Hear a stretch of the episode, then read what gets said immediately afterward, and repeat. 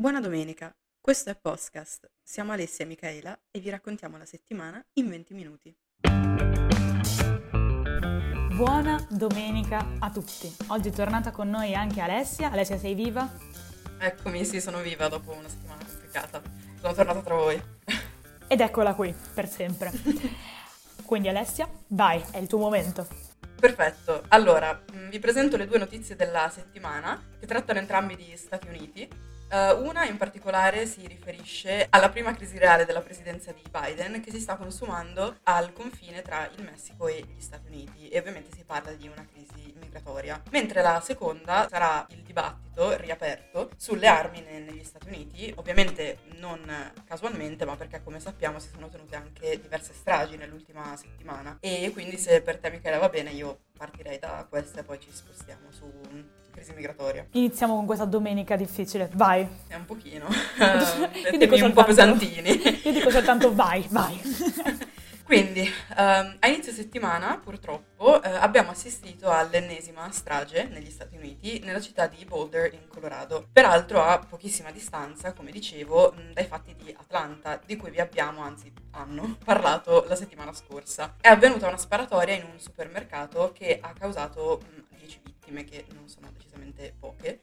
E il responsabile è già stato fermato, ma a differenza della strage di Atlanta, stavolta non si capiscono bene i motivi, non è particolarmente chiaro il, il movente di questa sparatoria, anche perché era un normalissimo supermercato, insomma, niente che potesse far pensare a un motivo politico particolare. Quindi, come purtroppo ciclicamente accade qui negli Stati Uniti, si è riaperto il dibattito sulle armi. Come al solito è sempre un argomento piuttosto spinoso. Assolutamente. Io credo che dall'esterno, comunque qua in Italia, in Europa e in qualsiasi posto che non siano gli Stati Uniti, tutti bene o male conosciamo la portata del problema. Ma quello che penso io è che forse la conosciamo anche in modo abbastanza vago. Quindi metterla in numeri probabilmente potrebbe aiutare. Vai, esci La- i tuoi dati Alessia, sappiamo che non vedi mi l'ora. piacciono tantissimo, dati tristissimi, ma eh, sicuramente aiutano a capire. Intanto la sparatoria di cui stiamo parlando ora è la settima nel giro di questa settimana, quindi la settima in sette giorni. Noi abbiamo sentito parlare di Atlanta e di Boulder perché sono state quelle che hanno prima di tutto causato più vittime e fatto più rumore mediaticamente, eh, ma in realtà ne sono avvenute molte altre negli scorsi giorni. E inoltre, se prendiamo i dati per esempio del 2019, quindi di un anno intero che può essere molto più attendibile a livello statistico, le sparatorie sono state più dei giorni dell'anno, perché se ne sono contate 417. Madonna. Sì, e peraltro parliamo di sparatorie di massa. I centri che fanno ricerca su questi, su questi fenomeni, con sparatoria di massa intendono quelle in cui vengono colpite almeno 4 persone. Quindi insomma non sono né numeri trascurabili né situazioni in cui c'è un colpo di pistola sparato in aria e si dice ah ecco sparatoria. Insomma sono dati abbastanza pesanti. Sì. Quindi, se è vero che, che non ogni americano detiene un'arma, ed è anche vero che molti sono a favore di leggi più ristri- restrittive su, su questa questione, e di questo parleremo anche meglio dopo, è vero che comunque il numero di armi negli Stati Uniti è molto alto. Normalmente, per capire meglio quante persone detengono armi, si fa riferimento al fatto che il 3% degli americani, quindi una percentuale di popolazione anche piccola, detiene la metà delle armi che circolano nel paese. Questo perché non è comunque raro che una persona da sola abbia molte armi, soprattutto gli appassionati. Soprattutto Sì, anche perché gli appassionati sono molto appassionati. Esatto, cioè hanno letteralmente un porto d'armi, normalmente non si tratta di una pistola. Però è anche vero che, stando ad una ricerca del 2017, il 46% delle armi che al mondo sono in mano ai civili, quindi non consideriamo forze dell'ordine, militari e quant'altro, si trovano in mano agli americani. Quindi è sicuramente vero che non ogni americano ha una pistola ed è pronto a sparare, ma è certamente vero che in America si trovano, o meglio negli Stati Uniti, si trovano tantissime armi. Sì, questo mh, diciamo che smentisce un attimo lo stereotipo che gli americani hanno tutte le armi, ok? Non è vero, non è così. No, esatto, esatto. Sono poche persone con tantissime armi e questo è anche un po'... Esatto. Tu dicevi appunto la maggioranza della popolazione, in realtà la maggioranza della popolazione è anche favorevole alle restrizioni sulle armi. Stavo leggendo appunto perché i repubblicani tendenzialmente vanno, i repubblicani sono un po' il simbolo del, diciamo, di tenere le armi, ok? E perché lo fanno? E, e principalmente appunto per questo, cioè anche se la maggioranza della popolazione è favorevole alle armi, non lo considera come una priorità, cioè non è la cosa che fa più rumore attualmente, soprattutto ora. E dall'altra parte ci sono i sostenitori delle armi che invece la considerano una cosa essenziale, ok? Una cosa garantita dalla Costituzione, tra tra l'altro. E infatti questo tra l'altro è il primo ostacolo che si pone a, ad una legislazione più severa, perché fondamentalmente se un diritto è garantito dalla Costituzione negli Stati Uniti, ma come anche qui, eh, è molto difficile scardinarlo e, e dargli un, un, una nuova rilevanza con delle, delle semplici leggi federali. Non avverrà facilmente e inoltre è anche vero che anche solo per approvare queste nuove leggi serve comunque un supporto abbastanza convinto da parte dei repubblicani, che come abbiamo detto non avviene. E perché non avviene questo supporto? Certo, sicuramente per una questione identitaria, politica, nel senso che tendenzialmente i repubblicani sono più conservatori, poi come sappiamo negli ultimi anni l'estremismo è andato anche abbastanza aumentando, di nuovo il, il dibattito sulle armi è diventato ancora più, più difficile, ma anche per una banale, ma neanche tanto, eh, questione di soldi. Perché la National Rifle Association, che chiameremo NRA per fare più veloce. Posso chiamarla uh, NRA io per fare più veloce? Eh, NRA anche, ancora più veloce. È fondamentalmente affiliata al Partito Repubblicano. Tra i conservatori è fondamentalmente un simbolo reale di appunto essere conservatore, di avere i valori giusti e poi ovviamente dona anche molti soldi a qualsiasi candidato sì. che si ponga a favore di leggi che aiutino la vendita delle armi o comunque se non che l'aiutino che sicuramente non la contrastino. Quindi è difficile che un repubblicano, magari anche pensando personalmente che sia necessario avere leggi più stringenti, è difficile che, che, lo dica perché perderebbe intanto molto elettorato, comunque tutto quell'elettorato conservatore che tiene molto a questa questione, ma perderebbe anche fondi appoggio dall'NRA che gioca sicuramente un ruolo molto importante in questa questione. Quindi insomma, mh, complesso. Sì, poi come dicevi appunto, anche volendo restringere un attimo la situazione, c'è bisogno dell'appoggio dei repubblicani, nel senso che attualmente per far passare qualsiasi legge, cioè per far passare questa legge in particolare, servirebbero 60 voti, ok? I, repubblic- esatto. i, i democratici sono 50, quindi servirebbero 10 repubblicani. E stanno dicendo, vabbè, possono trovarne due, possono trovarne tre, di certo non ne troveranno 10 e quindi ci sarà un ulteriore ostruzionismo che in generale in America è un problema, ma in questo caso uh, specifico è un problema.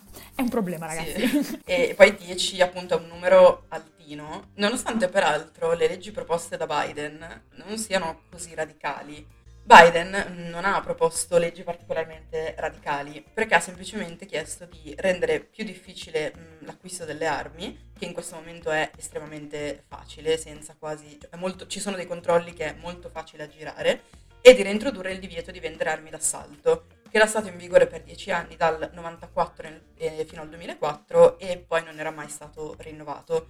Ovviamente questa richiesta non è casuale, ma viene dal fatto che il responsabile di questa nuova strage abbia usato un fucile semiautomatico, come peraltro spesso avviene. Il fatto è che anche solo chiedere che sia più difficile acquistare le armi va appunto contro il, il concetto di diritto costituzionale. Tu non puoi impedirmi di farlo, non puoi renderlo più difficile, ma mh, mm, diciamo che adesso è veramente è estremamente facile, nel senso che basta acquistarle da un privato, basta acquistarle online, basta acquistare un'arma ad una fiera e se ne organizzano tantissime e nessuno controllerà mai niente. Sì, no, più che altro perché appunto quello non è tanto rendere difficile quanto rafforzare i controlli, perché attualmente quando vai in un negozio, eh, noi non andiamo in un negozio, però quando loro vanno in un negozio di armi, eh, loro fanno un controllo sui precedenti, ok, ti fanno firmare questo questionario, lo fanno controllare anche all'FBI, ok, con un controllo incrociato e il questionario va a vedere se tu non hai precedenti e cose simili. Il problema qual è? Che come dicevi tu, nel nelle fiere, online, se prendi armi di seconda mano, questi controlli non ci sono.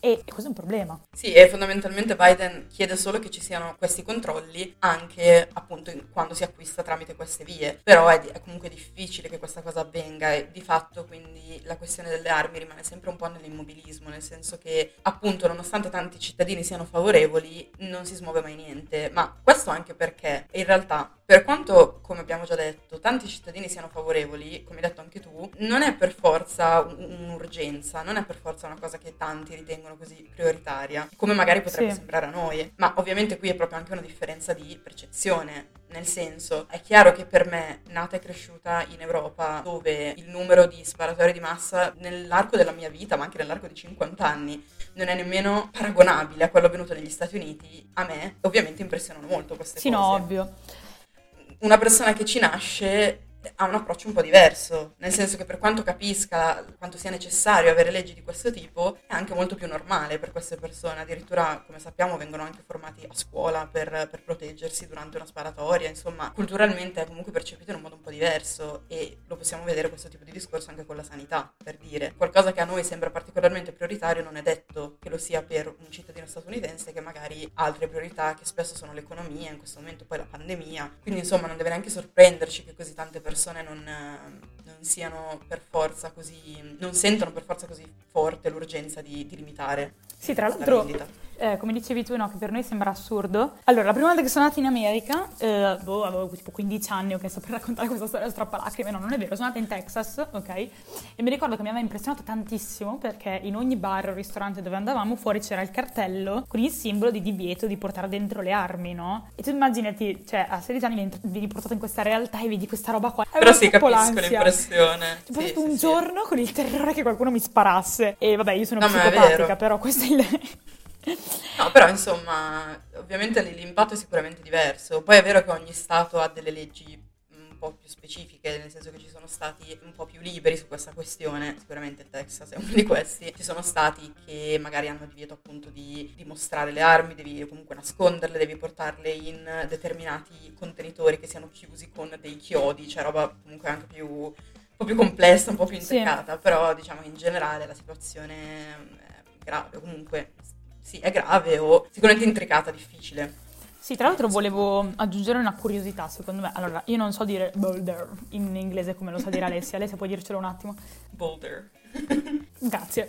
E a Boulder nel 2018, tra l'altro, è stata fatta. Boulder è una città in realtà molto progressista, ok? Era stata fatta questa legge che vietava le armi d'assalto, ok? Come i fucili semiautomatici. Cosa è successo? La NRA, che diceva prima mm. Alessia, ha fatto ricorso. E il ricorso è arrivato tipo quest'anno, ok? E sostanzialmente ha detto che la legge è illegittima perché soltanto la legge di Stato del Colorado o una legge del federale può proibire il possesso e la vendita di armi d'assalto. E quindi cosa è successo? Quattro giorni dopo, esattamente quattro giorni dopo che era stato tolto questo divieto, Alissa, che è l'assaltatore, ha comprato questo fucile semiautomatico che fino a quattro giorni prima era sostanzialmente era vietato. Poi io non, non so adesso se ci sono degli aggiornamenti, ma io non ho capito, cioè io ero rimasta al fatto che non si sa bene se abbia utilizzato il fucile semiautomatico o la pistola perché ce l'aveva entrambi. In ogni caso Sì, questo... esatto, anch'io ero rimasta a questo questo non toglie appunto questa, non dico coincidenza, però questa cosa molto interessante eh, secondo me. Certo, magari non è certamente un nesso di causalità, però potrebbe anche esserlo, insomma, non, non è da escludere. Ecco. Alessia, se tu sei d'accordo, io passerei alla seconda notizia allora.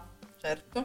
Perché cosa sta succedendo? Biden si trova in una grandissima crisi e dato dal fatto che c'è un grandissimo flusso di migranti dal Messico che sta arrivando e quindi questo ha creato una crisi nell'accoglienza e nella gestione delle domande e a questo punto si può raccontare eh, i motivi appunto di questo grandissimo flusso. Allora innanzitutto dobbiamo ricordarci che i flussi migratori sono ciclici, ok? Ogni tot ci sono dei flussi migratori, quindi questo già conta. In secondo luogo ci sono stati due uragani, uno in Honduras e uno in Nicaragua, che hanno sicuramente pesato su questa questione, e la crisi della pandemia, la crisi pandemia che ha visto tutto il mondo, appunto la crisi economica, sanitaria, eccetera. Ma poi c'è un'altra questione che riguarda il titolo 42 che era stato messo da Trump. Sostanzialmente Trump, per limitare un attimo le immigrazioni, in generale con la scusa della pandemia, aveva messo questo titolo 42 che vietava i viaggi non essenziali. Cosa succedeva? Che la polizia di frontiera a quel punto poteva fare delle mega espulsioni sommarie di migliaia di migliaia di persone. E cosa succede? Biden ha deciso di tenere questo titolo 42, non è che l'ha tolto, non ha fatto niente di che, semplicemente ha detto che ci sarà un'esenzione per i minori, quindi le autorità avranno l'obbligo di accoglierli e valutare la loro richiesta. E, questo ha avuto un effetto boomerang non indifferente. Sì, perché in realtà, vabbè, il flusso migratorio non è che sorprendesse più di tanto, ci si aspettava che con Biden sarebbero aumentati, ma questa cosa dei minori è stata abbastanza sorprendente, cioè, fine settimana scorsa l'America ha dichiarato che c'erano 14.000 minori in custodia, quindi è stato assurdo. No, infatti è una situazione abbastanza impressionante, ma soprattutto perché in realtà non voglio dire che non si sta notando la differenza tra la vecchia e la nuova amministrazione, perché poi fare sempre del qualunquismo e dire ma sì, sono tutti uguali, non importa, è un tipo di discorso che non mi piace normalmente. Però diciamo che su questa situazione specifica in cui Biden aveva promesso di migliorare le cose, insomma, diciamo che non, non sta andando particolarmente bene. Sì, anche perché ad esempio attualmente i migranti vengono accolti in dei centri di accoglienza improvvisati, ok? Mm, immaginatevi quanti sono, mm, avevano utilizzato dei luoghi dove la vita non era al massimo per accoglierli, ok? Le palestre con le sbarre, cioè delle robe assurde. E eh, Biden...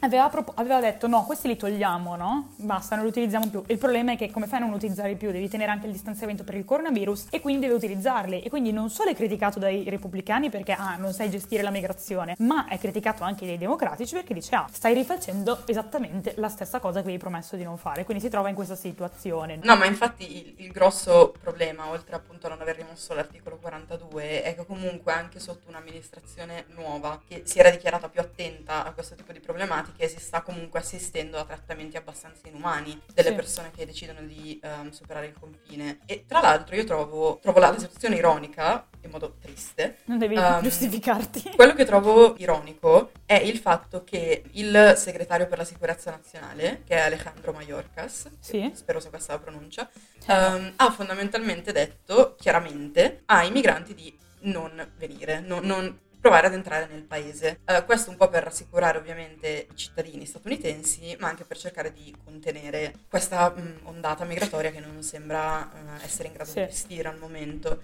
E ora io capisco che questa cosa sia stata detta per cercare di appunto contenere il fenomeno, per cercare di, di mettere in sicurezza le, le strutture e non peggiorare tutto quanto. Però è anche vero che lui stesso è figlio di una famiglia che è emigrata, lui, lui stesso non è nato negli Stati Uniti, ed è emigrata dopo una crisi, perché la sua famiglia è cubana, lui è nato a Cuba e la sua famiglia appunto si è trasferita dopo, mm, trasferita, sì. scappata potremmo dire, dopo la rivoluzione cubana. Questo si ricollega molto alle critiche che vennero fatte all'inizio a Biden, ok? Anche critiche di sinistra, non erano della gente di destra, che dicevano, ok, ti sei impegnato tantissimo a trovare dei rappresentanti che potessero effettivamente rappresentare, ad esempio in questo caso l'immigrazione, eccetera, ma poi in concreto che cosa si fa? Cioè, no, in concreto esatto. ci sarà un cambiamento o è solo di facciata? Ma infatti già dall'inizio era stato accusato di tokenism, che è fondamentalmente questa cosa di prendere persone che hanno un background culturale diverso, prendere, non avere un'amministrazione che sia solo fatta da uomini bianchi, ma come una cosa di facciata senza realmente poi introdurre un cambiamento. Ovviamente è, è presto per dire a Biden stavi solo facendo sì, una buona impressione, non stai un facendo... po' di cose cioè, da gestire adesso. esatto, quindi no, ovviamente non sto cercando di fare questo tipo di discorso, però è vero che in particolare in questa situazione è veramente mh, triste vedere come si sta svolgendo, soprattutto appunto con un segretario dell'interno eh, anzi della sicurezza nazionale, che dice questa cosa, visto il suo passato. Quindi appunto ci ricolleghiamo a, ma le persone che hai scelto, perché le hai scelte? Per facciata o perché effettivamente cambia qualcosa? Quindi sì. insomma ci sarà un po' da, da, capire, vedere come andrà questa situazione. Sì. Adesso ci sarà da capire appunto come risolverà questa crisi e che conseguenze avrà questa crisi, perché si pensa appunto che questo momento in cui Biden è schiacciato tra i due poli, dei democratici e dei repubblicani, potrebbe mirare le leggi future. E ad esempio lui voleva dare la cittadinanza agli stranieri residenti in America, agli stranieri senza documenti, bisognerà vedere appunto quanto questa situazione minerà al futuro. Eh, infatti indipendentemente da come si, si svolgerà, appunto si risolverà questa crisi, ci sarà da capire dove, dove, andrà la legislazione in materia di, di immigrazione, quanto, quanto, ne risentirà. E beh, diciamo che per questo non resta che, che stare a vedere, vedere cosa succederà, insomma. Sì. E ragazzi, noi, noi, abbiamo concluso. Eh, dovete sapere che io non so fare delle conclusioni non nette, anche nelle live. Tipo, live è finita, ciao. sì, beh, purtroppo questo è lo. Il, il podcast è finito settimana prossima, ciao. Adesso lo chiudo. No, niente, se volete farci sapere la vostra opinione, come sempre, potete scriverci, Sentenzia, Penshare. Grazie Alessia. Fateci sapere. E nulla, ci sentiamo domenica prossima. A domenica prossima, buon weekend. Che è finito, ma buon weekend. Ciao.